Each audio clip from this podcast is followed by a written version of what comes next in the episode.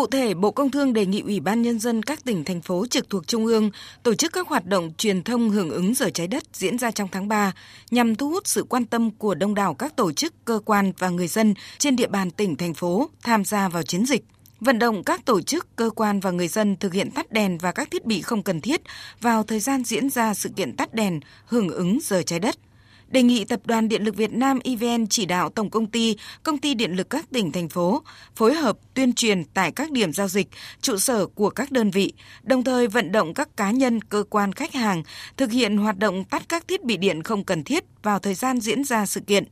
Các đơn vị trực thuộc EVN có trách nhiệm đảm bảo an toàn lưới điện trong thời gian diễn ra sự kiện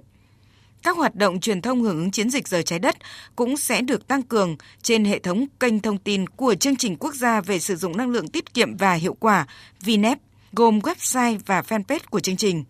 Bằng biểu tượng 60 cộng, thông điệp của giờ trái đất gửi đến cộng đồng không chỉ là tiết kiệm điện, tiết kiệm năng lượng và bảo vệ môi trường trong một giờ đồng hồ, mà chúng ta phải thực hành nó thường xuyên trong suốt 365 ngày của cả một năm. Với hiệu ứng và sức lan tỏa trên khắp cả nước, chiến dịch cũng sẽ góp phần hiện thực hóa cam kết giảm phát thải khí nhà kính của Việt Nam để đạt mức phát thải dòng bằng không net zero vào năm 2050.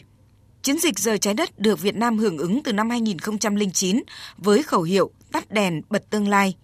Trải qua gần 15 năm, sự kiện được kỳ vọng sẽ góp phần tích cực trong việc nâng cao nhận thức của người dân và xã hội về tiết kiệm năng lượng, bảo vệ môi trường, ứng phó với biến đổi khí hậu.